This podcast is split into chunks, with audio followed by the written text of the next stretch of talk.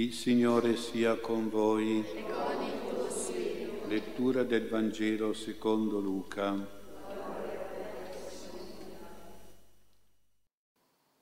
In quel tempo nacque una discussione tra i discepoli, chi di loro fosse il più grande.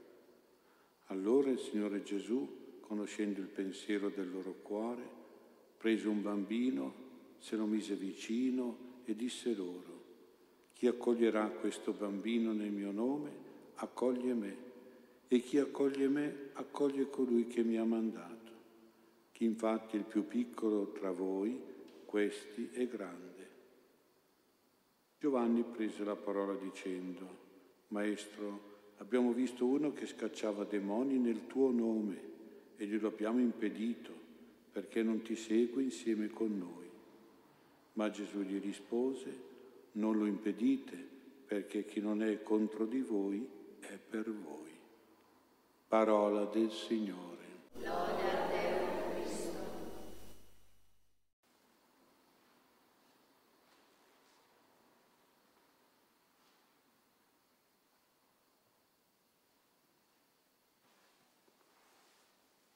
Sia lodato Gesù Cristo. Il Vangelo di questa sera ci presenta il volto di Gesù che si specchia nel viso di un bambino. Prese un bambino, se lo mise vicino.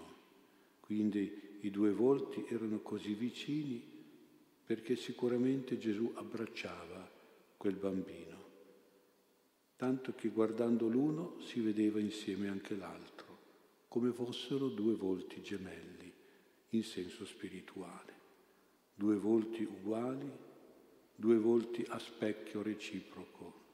Nel volto di Gesù noi possiamo vedere il volto del bambino, di ogni bambino, nel volto spirituale di ogni bambino noi possiamo vedere, vedere il volto divino di Gesù.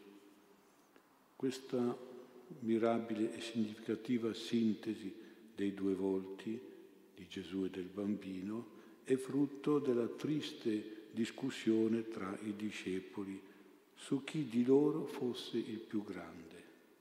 E possiamo essere sicuri che quella discussione era anche un litigio, uno scontro che ha dipinto sul volto dei discepoli delle ombre di tristezza, di rabbia, di superbia, di arroganza, di delusione, di frustrazione. Il Vangelo dice che Gesù conosceva il pensiero del loro cuore, ma molto probabilmente questo pensiero negativo lo poteva leggere anche sul loro volto. Certo, il volto di quelli che si ritengono grandi non è un bel volto, né umano né cristiano. Ha l'aria di superiorità, ha quell'aria di supponenza, di superbia, a volte di arroganza, di disprezzo, di altezzosità che è in aperto contrasto col volto semplice, puro, umile e buono di Gesù e dei bambini. È questo il volto interiore ed esteriore che dobbiamo avere anche noi. E quindi come noi diamo tanta cura al nostro viso, al nostro volto esteriore, così dovremmo avere altrettante molto più cura per il nostro viso interiore, il nostro volto interiore, quello che deve sempre trasparire sul nostro volto fisico, ma che nasce da un cuore simile a quello di Gesù e a quello dei bambini. Poi Gesù arriva a dire delle frasi che sono paradossali. Ecco, l'uso del paradosso è tipico della cultura del tempo di Gesù. Il paradosso è una esagerazione, è anche una provocazione che serve per sottolineare e dare importanza a un'idea, a una cosa, a una persona. Il paradosso può sembrare una cosa un po' bizzarra, eccentrica e stramba, ma la si usa soprattutto e molto in Oriente proprio per dare forza, per dare valore a una cosa magari semplice, normale, sensata, ragionevole. Il primo paradosso, se vogliamo, la prima esagerazione rafforzatrice e valorizzatrice è questa. Chi è il più piccolo tra voi, questi è il più grande. È il massimo della esaltazione della virtù della piccolezza, che è il più piccolo, dell'essere minimo, San Francesco diceva dell'essere minore, e la più grande valorizzazione quindi dell'umiltà, della semplicità, della modestia, addirittura della nullità, come erano considerati una nullità i bambini nella mentalità, nella cultura ebraica. E qui dobbiamo sempre stare attenti perché la mentalità agisce molto nella nostra mente. Eh, queste culture sociali che noi dobbiamo giudicare per poter dire che alcune le possiamo accettare, altre invece le dobbiamo scartare. Bisogna essere critici verso le mentalità, le culture sociali, sia a livello di mentalità e di culture morali, ma anche a livello di mentalità e di culture politiche, perché questo contano molto e quindi vedete che è molto importante capire questo paradosso per cambiare proprio anche noi forse la mentalità della grandezza, per assumere invece la mentalità della piccolezza.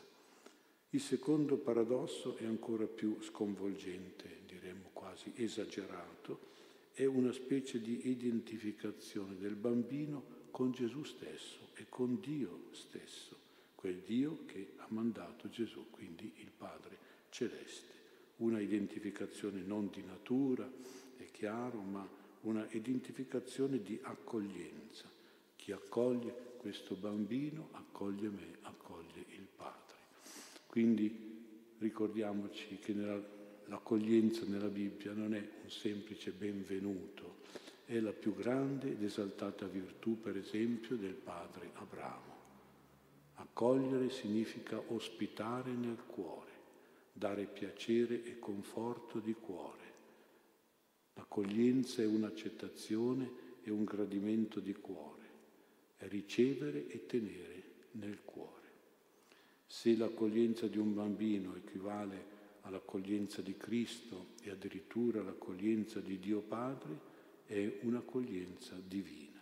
Allora l'essere come bambini, umili e piccoli, è davvero essere grandi per Dio, per Gesù, essere grandi agli occhi di Dio, essere grandi come Gesù, come Dio Padre, essere veramente grandi in Dio. Nel piccolo bambino accolto c'è presente la stessa divina grandezza di Gesù e del Padre Celeste. Questa visione paradossale di Gesù del più piccolo che contiene il più grande deve neutralizzare e abbassare ogni superbio degli adulti, ogni supremazia di adulti. E qui la parola adulto mi fa pensare a una cosa che è successa dopo, durante e dopo il Concilio Vaticano II. Era venuta la mania di cambiare i nomi come per correggerli, come per modernizzarli. Il nome più bastonato è stato quello di fedeli, cristiani fedeli, cattolici fedeli, ecco, pensiamo che questo nome, Fedeli, è un nome profondamente spirituale, da fides, da fedeltà, fiducia, fede. È un nome biblico, è un nome liturgico. No, non si doveva più dire fedeli. Dopo il concilio si doveva parlare di laici, laici cristiani, ecco il nome nuovo, popolo laico, da laicosm, che vuol dire proprio popolo, laicato cattolico. Questo nome laici permetteva il distinguersi dal clericale e dall'ecclesiastico. Poi ci si è accorti che a furia di essere laici e di chiamare tutti laici, i cristiani, si è diventati, si diventava laicisti Laicisti vuol dire atei, vuol dire ostili, polemici, fino al punto di essere indipendenti e anche contrari alla Chiesa. Ecco dunque il primo nome che proprio non sarebbe da usare, anche se, usa, se si è usato molto. Un altro nome da usare al posto di fedeli è stato proprio quello di adulti, essere cristiani adulti, cattolici adulti, che vorrebbe dire adulto, vuol dire cresciuti in modo grande e maturo, un senso anche buono in origine, se non avesse anche dentro un certo disprezzo per i fedeli, considerati invece piccoli, infantili, umili, semplici. Ma poi si è visto che era quella parola adulto, era molto facile passare dall'essere adulti all'essere a diventare adulterati adulterati, cioè sofisticati, guasti religiosamente, corrotti moralmente. Quindi l'adulto adulterato. Ma addirittura si è passati anche all'esperienza dell'adulto che diventa adulterino. Adulterini vuol dire traditori, vuol dire infedeli e vuol dire immorali. Ecco, vedete, quella parola tanto esaltata di adulto, quali conseguenze ha avuto di persone, di cristiani che da adulti sono diventati adulterati e adulterini. Molto spesso il mondo degli adulti è pieno di ogni gerarchia, è pieno di poteri, pieno di privilegi, di prepotenze, di vantaggi, di arrivismo, Purtroppo non è facile accettare questa mentalità di Gesù a favore dei piccoli, questa norma di pensiero e di comportamento evangelico, ma è essenziale, è indispensabile per essere veramente discepoli del Signore, per essere profondamente cristiani. Questa difficoltà di accettare la mentalità e il pensiero emerge anche nell'episodio raccontato da Giovanni, quello dell'esorcista estraneo alla cerchia dei discepoli che si era accorto di come era potente e come era forte il nome di Gesù quando era invocato negli esorcismi. E i demoni scappavano solo a sentire invocare il nome del Signore Gesù. E quindi lui usava questo nome per esorcizzare, ma questo dava fastidio ai discepoli di Gesù gliel'hanno impedito, gliel'hanno proibito, lo hanno ostacolato in questo suo ministero. Gesù anche qui deve correggere questa specie di mentalità di gelosia, di antagonismo che tendeva a impedire un bene, un'opera buona di liberazione e di guarigione.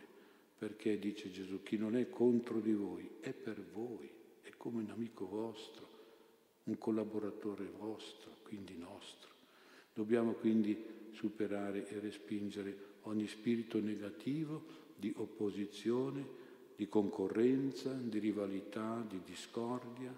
Certo che anche in questo episodio gli apostoli devono aver avuto una faccia scura con questo esorcista, una faccia arrabbiata, nervosa, risentita, stizzita. Non era certo il volto che voleva Gesù, che aveva Gesù.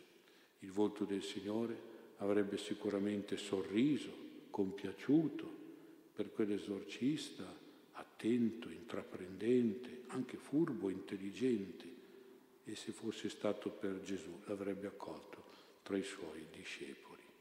Anche a noi, Signore, doni questo volto buono, sereno, aperto, accogliente, un volto che gioisce quando vede qualcuno che fa tanto bene, che fa del bene e se lo fa compagno, se lo rende amico, collaboratore e fratello.